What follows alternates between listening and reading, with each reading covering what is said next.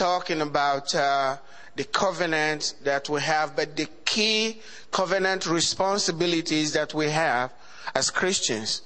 Key covenant responsibilities. There are a lot of responsibilities, but there are key covenant responsibilities that we really need to know uh, as Christians so that God can work with us, so that the covenant can work for us. Uh, Thomas, good to see you. uh, I need to pray first. I can't wait. I want to get on it. I just need to pray. Father, I just I ask that you open our hearts and open our minds. Speak to us. Help us to get in there so that you can walk in us and through us. In Jesus' name. Amen. Amen. So we talked about key covenant responsibilities last week, and the first one we talked about is come out from among them and be separate. This is what we need today as Christians. We need to be separate. We need to live holy lives. I find out that Christians get too quickly offended. These days, it gets so quickly offended. They take things for granted. Uh, we're moving back and forth. We need to stay steady with our God. We need to come out. That's what Abraham did. Abraham came out. If you're going to follow God, the first requirement is to come out. God wants you to separate yourself from the rest of them. That is His will for us to come out. He told Abraham to come out, and you remember what He did, uh, did with the disciples. He said, Come, follow me. And they had to leave everything. And Peter said, We have left all. Matthew 19, we have left all and followed you. That's just the way of God. It's the way of the covenant. You have to come out and be separate with God. That's just the way it is. You live where you were and you come out. The Jews, the, the Israelites had to leave Egypt and follow to go to the wilderness. Follow Moses. Amen, brother. so the key thing is to separate yourself and follow after God and follow hard after God. I said holiness is a must. To live a holy life is a must. Holiness doesn't mean you cannot sin. You, you, know, you're free from sin completely. It's so important that we understood, we understand this. I, this morning I was thinking on this and I came to some understanding. Holiness is actually following what God says in the Word. And one of the things He said in the Word is when you sin, confess your sin. If we confess our sins, God is faithful and just to forgive us our sins and to cleanse us from all unrighteousness. Don't overlook the sin. Confess the sin. That's part of the covenant. That's part of living a holy life before God. If you overlook it, you become unholy before Him. So you stay and keep going because sin shall not have dominion over us. So when you sin, that's an outlier. Don't consider yourself to be a sinner. You, that's an outlier. You confess the sin. God says He will forgive you your sins. Not only that, He will cleanse you from all unrighteousness. So when He's through, you're righteous. And when you're righteous, you don't sin. You keep going. Amen. So we separate ourselves unto our God. And those that are walking with God must be sure that they don't allow the wicked one to touch them. You don't allow the wicked one to touch you. The second thing is so key to our covenant with God. It's so important that a believer builds himself or herself an altar.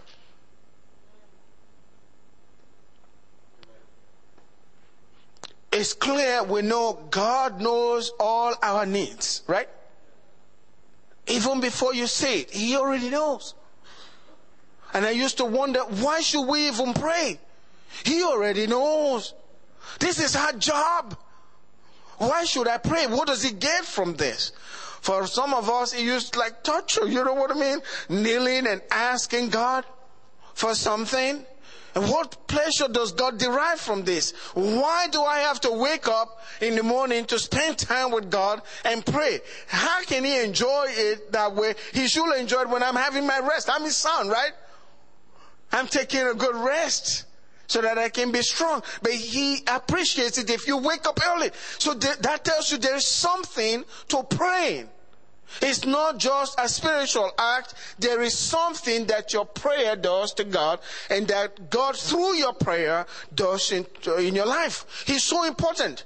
It's a key principle. You see, what you need, what we need to do as believers is to recognize the principles that God has given us in the covenant. If you walk with the principles, the principles will work for you. If you walk against the principles, those principles will work against your life.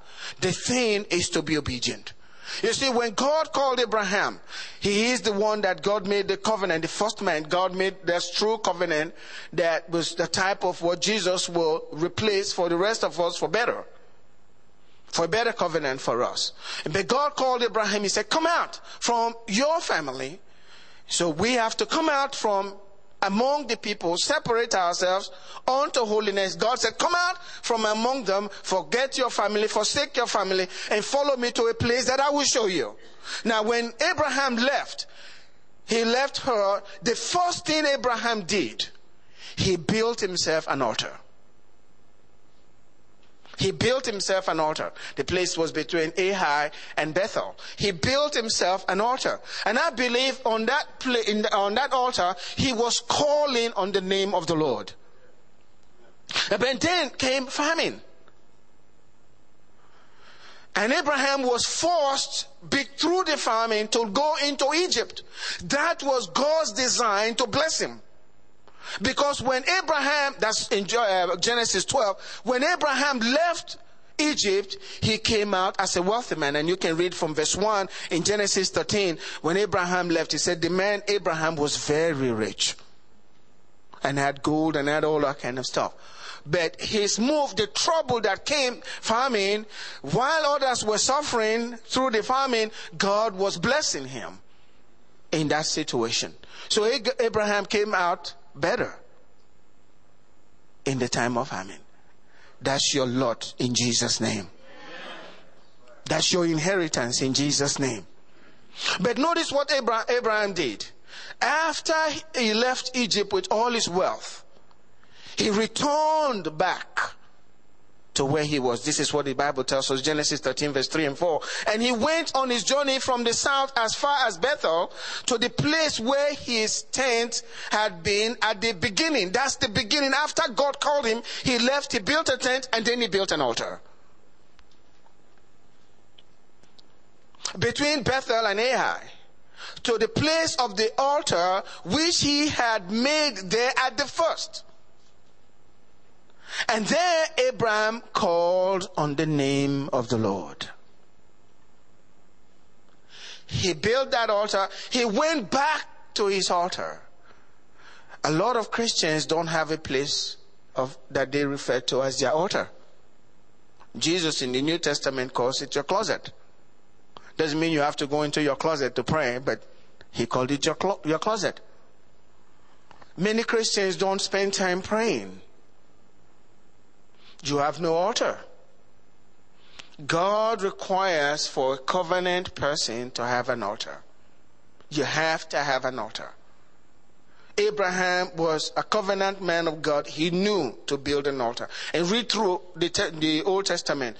Abraham, the God of Abraham, Isaac, and Jacob, they all had altars.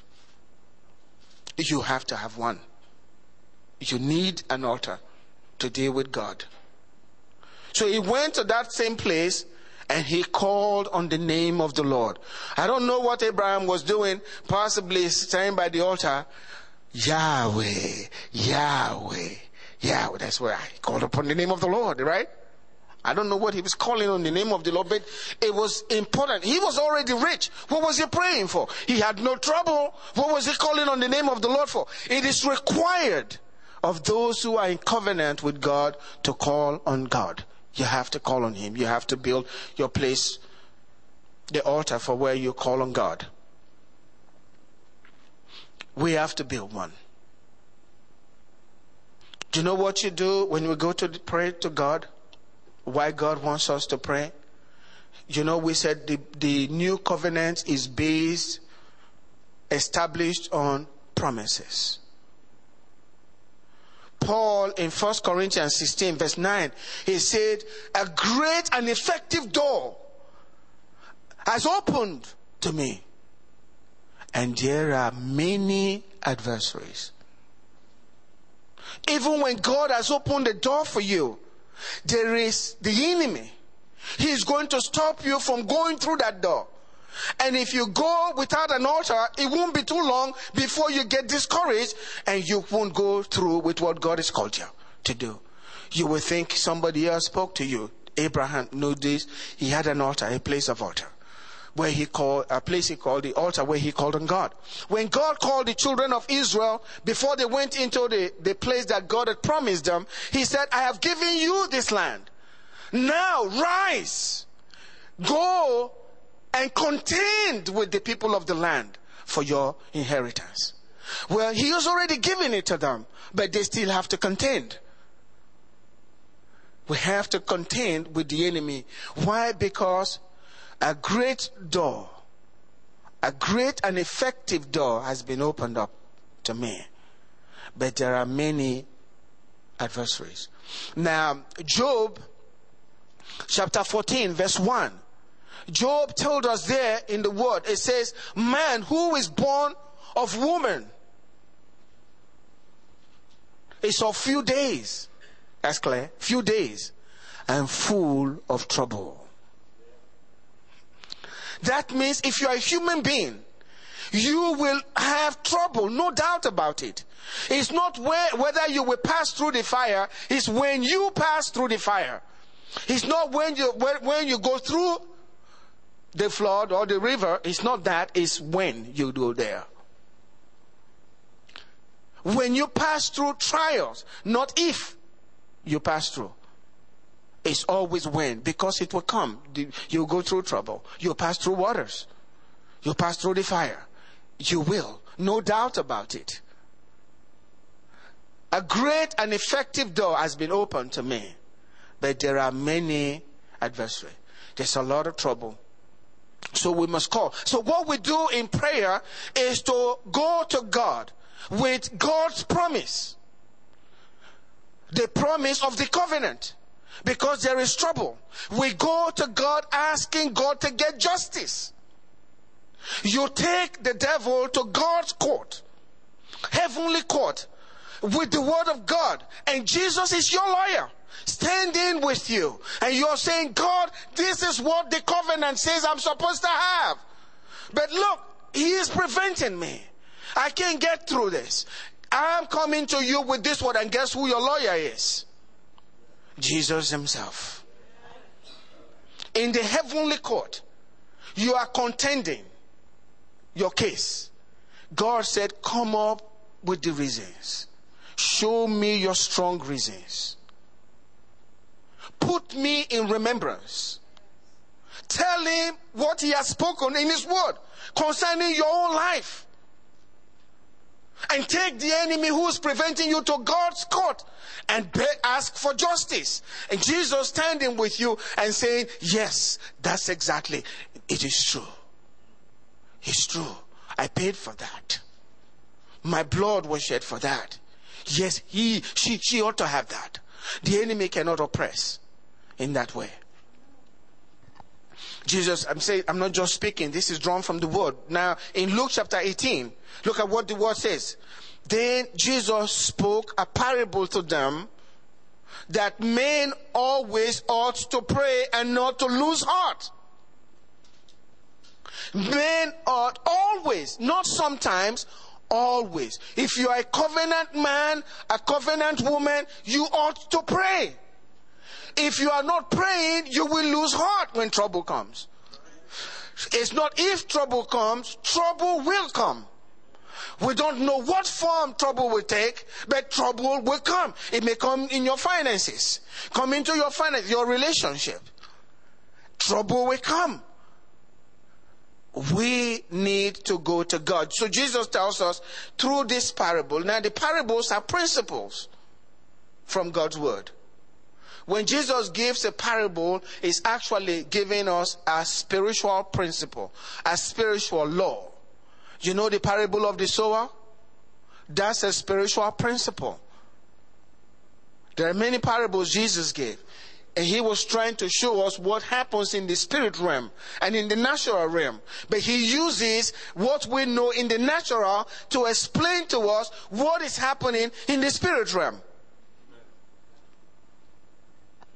So that's what the parable he says. He spoke a parable to them that men ought always to pray, not sometimes. If you are a man, you need to pray.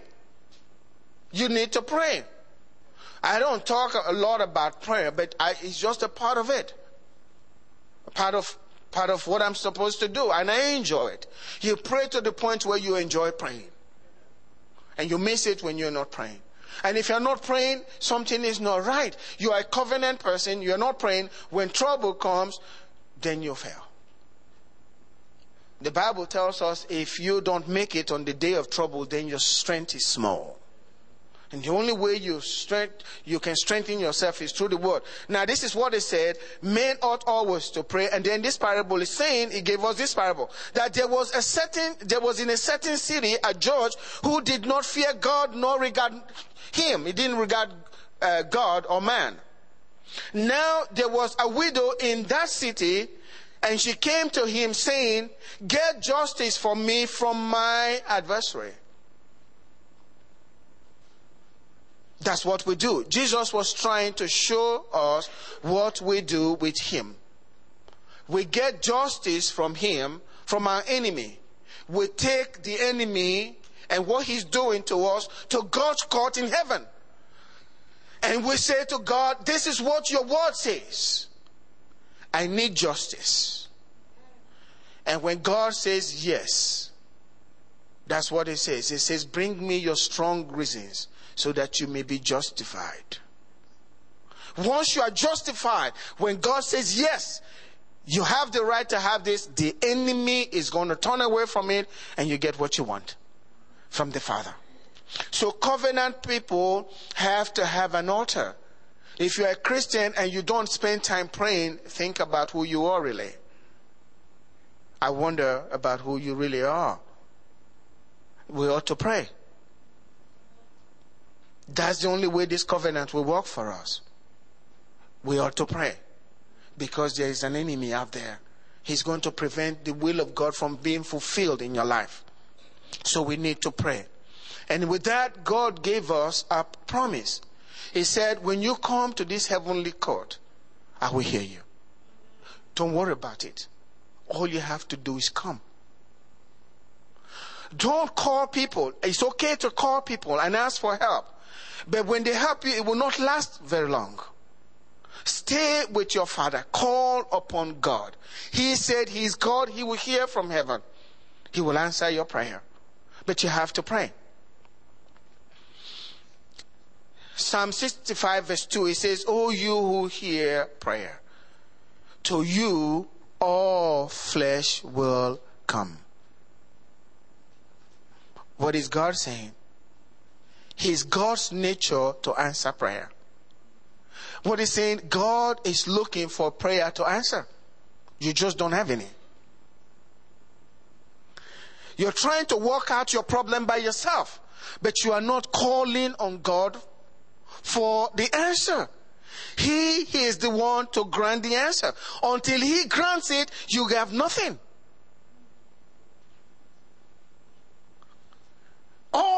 Men come to God for help.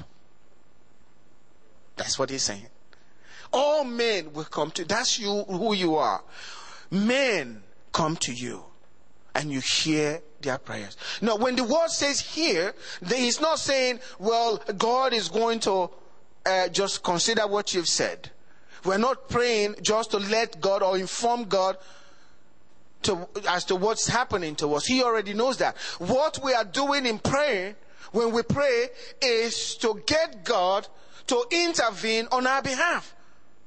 Until you get God to intervene on your behalf, you have not really prayed. See? Because see, God doesn't store prayer. He doesn't have a storage room for prayer where he files people's prayers. And he's going from the top to the bottom looking for, oh, is the next one. No is your prayer is either answered or rejected. When you ask right, a right, he answers it. James tells us that. He says you, you kill, you go, you war, but you don't have because you don't, you don't ask. And when you ask, you still don't have because you ask amiss. So there is a way to ask, right? How? You take the word. You go to heavenly court with the word of God that God is shown to you, and then you say, God, I've got to have justice. And in the New Testament, God says, come boldly. Come boldly with the blood of Jesus. Boldly because I've got to have justice. I'm not putting up with this anymore. I've got to have justice. So you come into the holy place and you say, God, I'm here. Uh, I'm here with the word. Jesus, my advocate. I've got to win this. That's what that lady was saying to the, this unjust judge. I need justice. I need justice. Get justice for me. And that judge, unjust, Jesus said, unrighteous judge, who didn't fear God, would do something. How much more? So God hears and answers prayers. He tells us that to encourage us. Matthew 7, 7 and 8, that's a huge, that was a huge encouragement to me years ago and it still is today. Because sometimes if I consider what I'm going through and what I'm seeing, it's easy to get discouraged. But I don't want to get discouraged. I know the one in whom I believe. And I'm not going to be looking at what I see with my eyes. Nobody determines my destiny. That book and my going into his presence is what determines my destiny. No man is going to take glory for what God is doing in my life. He must have all the glory. So I go to him. Whether I understand what I'm saying in the natural or not, my faith is in him. I'm looking to him. And he has promised. He said this scripture here, so good. It's been I think some baseball says baseball has been very, very good to me or something. This scripture has been very, very good to me. Amen. It's been very good to me. Very good. That's accent plus accent, you know? you already have one and then you add more to it. No. But look at what it says. Ask and it will be given you. No doubt about it. No doubt about it. Ask, it will be given you. Seek, you will find. If you don't find, that means you were not truly seeking. Otherwise, God is a liar. I know, you don't stone me yet, okay? God doesn't lie. Knock, he says, and the door will be open. There are great doors that God has set in your life they will never be opened until you knock. A great and effective door has been opened to me. There are doors, doors of opportunities, great doors of opportunity that God has set in your life. Feel like saying, Kathy? But you won't get there until you knock. How do you knock? Prayer. Ask. Ask. The door, knock. That door will be open. And Jesus added, for everyone that asks, receives. Everyone. I used to exclude myself because I felt like I was not as holy as pastor. But when I found that, everyone that asked, he didn't define it. He didn't say everyone who is a pastor and holy. Just everyone. Amen. Say with me, everyone. Everyone that asks receives. Everyone. All they have to do is ask. God said, if you ask, you will receive. That gave me comfort. Knowing that this is God, Jesus Himself saying this. And He said, The words that I speak, they're not mine. God, my Father, gave those words to me. Everyone who asks receives. All you have to do is to ask. And that's a major comfort for me. And if you seek, he said, you will find. If you knock, the door will be opened. That means, God, you have to shut me up now because I'm going to keep asking. if you really believe it, right? You'll be asking. Say, shut up. No, I, I still have some more to ask. Now, if somebody tells you, just ask me anything, and you know they have the ability to do whatever you ask, and you, you just keep asking, would you stop asking? Boy, I will be asking. He'll be tired of me asking. Amen. But this is a God that can do all things, and we know it. We say we believe it, but we don't act on it. We're crying, running around looking for help when our great help is there. Sometimes when you're really asking and it doesn't seem like what you what what you're asking is happening, uh, God is still putting the ingredients in this stew. You didn't get it. He's still working on it. He's going to reveal it to you later for you to enjoy. But when you keep asking, you won't faint. You will still be encouraged. Because every time you come, you hear the word from Him. I'm working on it. You know, this morning I got up early and I started, you know, I do that from time to time. I, I go to the words that the Lord has spoken to me since 1998. There are things that He's spoken to me uh, 1989. I still remember them, but I don't have those on the computer because everything I, he had, he wrote to me, he said to me concerning my life as a minister. So I have those things there. There a lot of things he said to me about my wife then. I don't go read it, Angela. You don't know the file.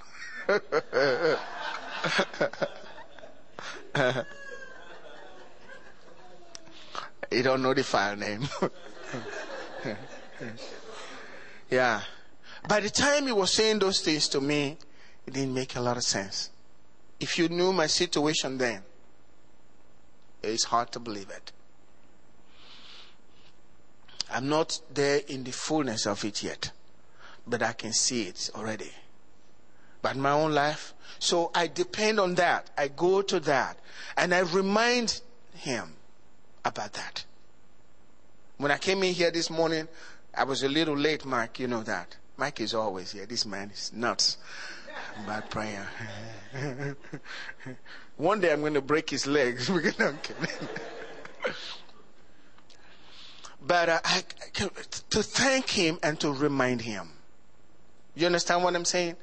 I'm reminding him of what he told me. You understand? I know you have fulfilled this part, but I still, what about this part? He said, don't worry about it. Time is coming.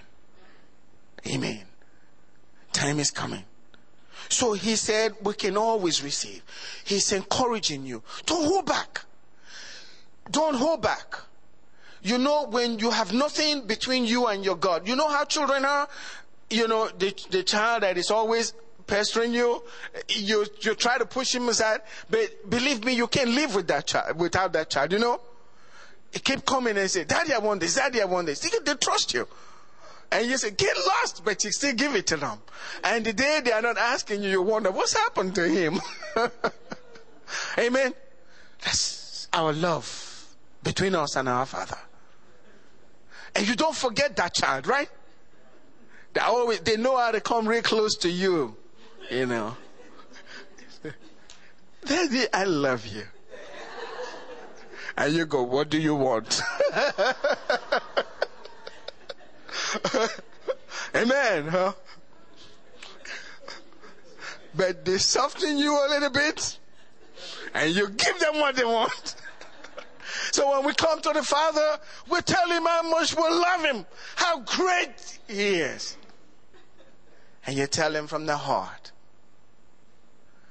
ask and it shall be given you. Everyone that asks receives. Amen. Now, Jesus said this is in, in John chapter 16, verse 23, 24. And in that day, what day? Today, you will ask me nothing. Most assuredly, I say to you, whatever you ask the Father in my name, He will, He will give it to you. Whatever means whatever. Don't define it for me. Whatever means whatever. If whatever means your car, ask. Whatever means whatever. Ask whatever. He says he will give it to you. Until now, you have asked nothing in my name. Ask and you will receive, that your joy may be full. Ask and you will receive. The problem with it is after we've asked, if it's not given to us that same day, we, we, we immediately let go.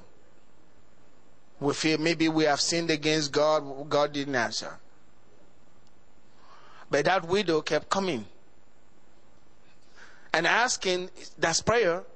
But asking this time was demanding, you, I need justice. Judge, you got to give me justice. That's a wicked judge. I got to have justice. The judge, he got tired. I, I, I just do it for her. I don't want her coming back here. I'm sure if she came back again, think about it, okay?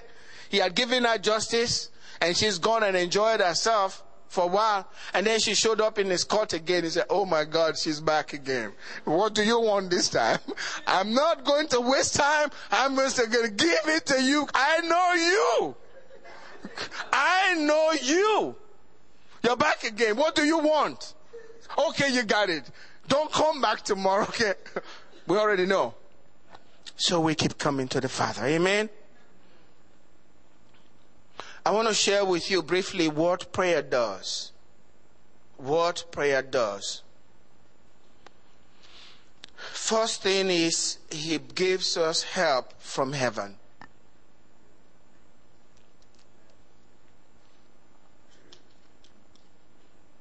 I pray constantly for our church. I'm praying for the people to come in because I know God will answer. I'm not going to look at what I'm saying. I know they are coming. And I keep asking the, God, the Lord and thanking Him for it. You can't make them come, but God can. He talk to them. He bring them in. He says, all I have to do is to pray. You can't depend on a man to help. You can't depend on anybody. That's my thinking these days. I'm not depending on anybody. When God has commanded them to be of help, they will be of help. If he has not commanded them to be of help, I'm wasting my time, time, time trying to manipulate them to do something. It won't work. He has to speak to them. Unless the Lord builds a house himself, those who are building, they are building in vain. It won't last. The Bible tells us that. Psalm 127 verse 1. Unless the Lord builds a house, builds the house, they labor in vain who build it. It's not they are not working, they are working, but it's not going to work because the Lord is not building it. You've seen how some people, how wealthy they've been, a lot of money has come through their hands, right? They, they say, you know, I work, they work very hard. They have some, some, for some individuals, millions gone through their hand, but they have nothing to show for it. It's not by your own strength. You can't keep anything that God doesn't want you to keep. You won't keep it. You can't build anything that God is not building. It will go up, but guess what? He's coming right back down. He's coming down. They're building. Unless the Lord builds a house, those that are building are building in vain. And unless the Lord watches the city, they are watching in vain. You won't be successful. God has to do it. May God make you in Jesus' name. May God build a house for you in the name of Jesus. Now, house, I'm not just talking about physical house. God has to do it. We need His help in everything that we do. Why? Because we have troubles. It will come. I've already mentioned this. We have trouble. That's why we need to pray. Troubles trouble will come. Psalm 60, verse 11 and 12. Give us help from trouble, for the help of man is useless. Give us help. Every man needs help from God. Notice that word is not the word we just read is not talking about one a particular man. Every human being give us help from trouble. The help of man is useless. You can receive some help from man. But it's a useless kind of help unless it's coming from God. That says every man needs help from heaven. We need help. Give us help from trouble. Trouble will come. And when you've had help from God, He says, through God, we will do valiantly. It's only when you have received help from heaven that you will be able to be successful in life. If not, all you'll be doing is struggling and you shall have nothing to show for it. You can't live a righteous life without Him. You need His help. Jesus said, without me, you can do nothing. So we need His help. It says, For it is he who shall tread down our enemies.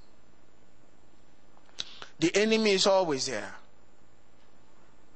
I know that most of us don't see demonic forces. Let me tell you this, not to frighten you, but there are more wicked spirits in this present world than there are humans. It's the truth.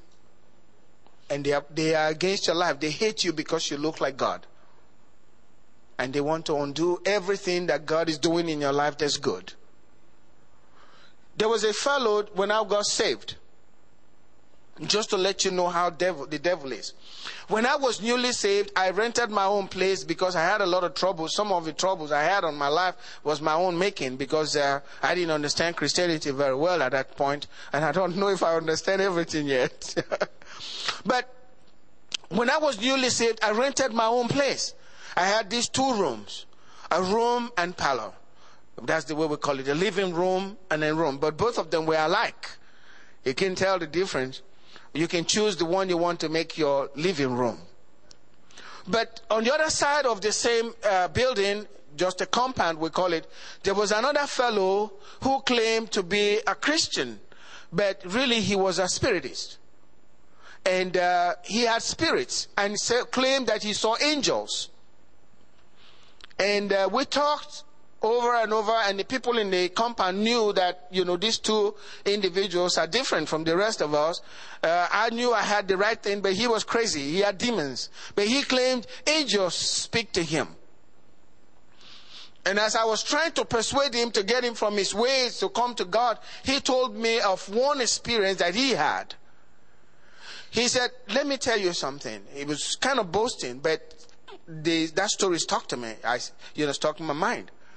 Now he said that the uh, the angel of God, a demon really, appeared to him. He was bragging, and told him to go on a fast for forty days. So, and he, he was fasting, and he went to a cemetery to fast. And I said, that tells me he's a devil, not not God. But he was fasting and he laid out down there somewhere in the cemetery and he was fasting. And he said he got so hungry one day, he ate something. I think he had bread or so. He said as soon as he got through eating bread, the bread, the angel, the demon appeared and told him, You disobeyed God. You ate something. And now God is going to punish you for, for eating. And he said, eh, immediately the angel disappeared, and somewhere in the same area there were some kids playing soccer. And the angel went to those kids and convinced them to stone him. He was telling me. And he said all of those kids came with rocks in their hands to stone him. And said when they all gathered, they were looking at him. He was laying down there and they wanted to stone him and said he, he challenged the angel. He said, now all of these kids that you are asking to stone me, all of them have eaten something. They eat every day and they've eaten something today. Now you are commanding them to stone me. And I've been fasting all these days. I only ate this little bread. Now you want to destroy me. And he said, the angel listened, and the boys, they turned around, dropped their rocks, and they left. Now, why am I telling you, telling you this story? Now, those boys didn't see the angel. See? They didn't see the demon. He saw them, the boys didn't. They were busy playing their soccer, and all of a sudden, maybe one kid said, Look at that weird guy over there. Let's go stone him. That was the demon that convinced that boy and the rest of them. And possibly one of them decided, let's leave him alone. He alone, he's pathetic. Leave him alone. And they dropped their stones and they went away. Do you understand what I'm saying? But there are spirit forces. There are a lot of evil forces against our lives. And they're coming at you in different areas, in different forms. Coming at your finances, coming at your home in different ways. We have to recognize these things and take them before the heavenly court to get justice. That's the thing about this. Give us help from trouble, for the help of man is useless. Through God we will do valiantly, for it is He who shall tread down our enemies. So we have enemies. Psalm 56, verse 9. When I cry out to you, that's God, then my enemies will turn back. Until you cry out, the enemies will not turn back. We have to cry out to God. This I know because God is with, is for me. Because God is for you doesn't mean the enemies will turn back.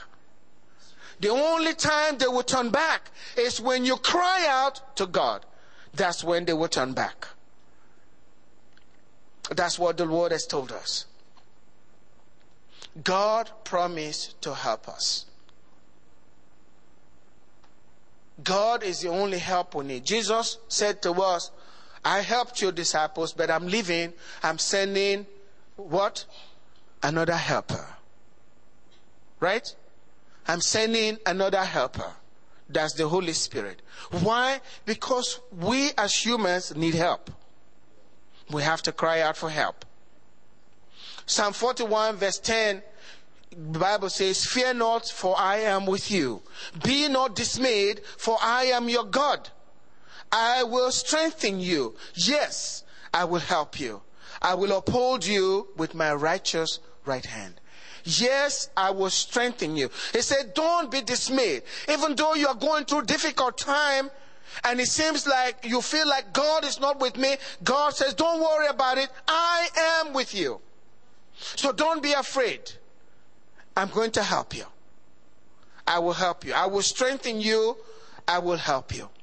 Hebrews chapter 4 verse 16 tells us to come into the holy place. I talked about that on Wednesday night. God said to come boldly into the holy place. The gold is in the holy place, the, the, the inner tabernacle, where God is, where the mercy seat is. He says, Let us therefore come boldly to the throne of grace you see, you won't find any grace until you come into the throne of grace. You come to the throne of grace to obtain mercy. Every time you come, you obtain mercy. Because as we move around, Jesus said, You disciples, you don't need to be washed all over. It's your feet. As you walk in the world, as you go about your business, things come upon your life. And they are affecting your life, and you're not, you're not even aware of what you have done. So the Bible says, when we come into His presence, what you obtain is mercy. Remember the people who came to Jesus, they said, Jesus, son of David, have mercy on us. So when we come, you will obtain mercy and you will find grace to help in the time of need. Grace is God's ability to fulfill what God has planned for your life. You will find grace to help in the time of need. That's what we need from God. Grace to help in time of need. Without grace, you are going nowhere. You without grace, your life will be graceless and you will suffer disgrace. The only place to be free from shame and disgrace is to come into His presence. But you just don't come once. you come daily. Hebrews chapter 10, it says, Come boldly, having full assurance of faith. Confess, hold fast to your confession, which says without wavering. Believe in God. God says to come. When you come, you will find help. And today, God will give you help from your enemy in the name of Jesus. God has help for you from your enemy. Whatever the enemy is doing in your life to cause you to suffer shame, God is going to remove that from your life today in Jesus' name. God is going to work mightily on your behalf. The Bible says, call on the Lord and he will show you great and mighty things that you don't know. Today is that day. Would you stand up with me? Next time I want to talk about what God, what you do with the prophecy that God has placed on your life. Whether you're getting it from the word or somebody is prophesied over your life. What do you do with prophecy?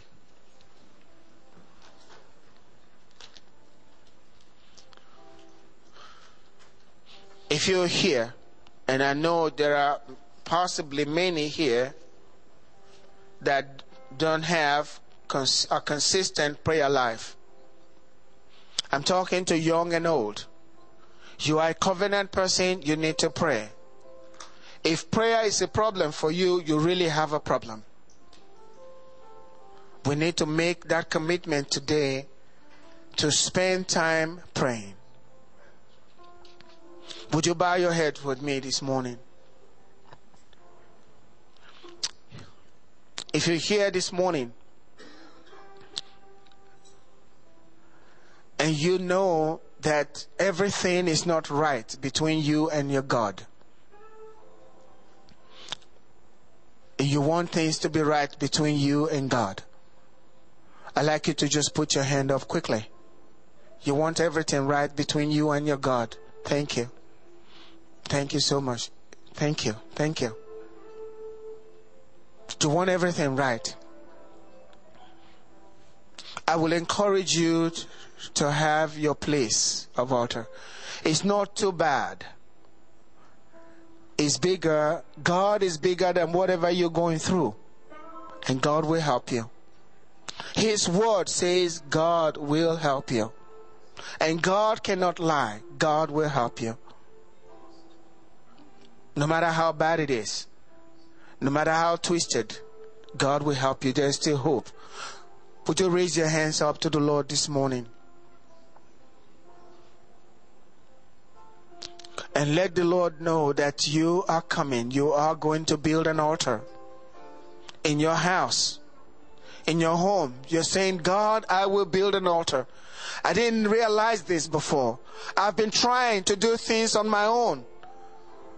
Now I'm seeking your help. And I'm going to build me a, an altar where I can call upon the name of the Lord like Abraham did so that I can get help from heaven.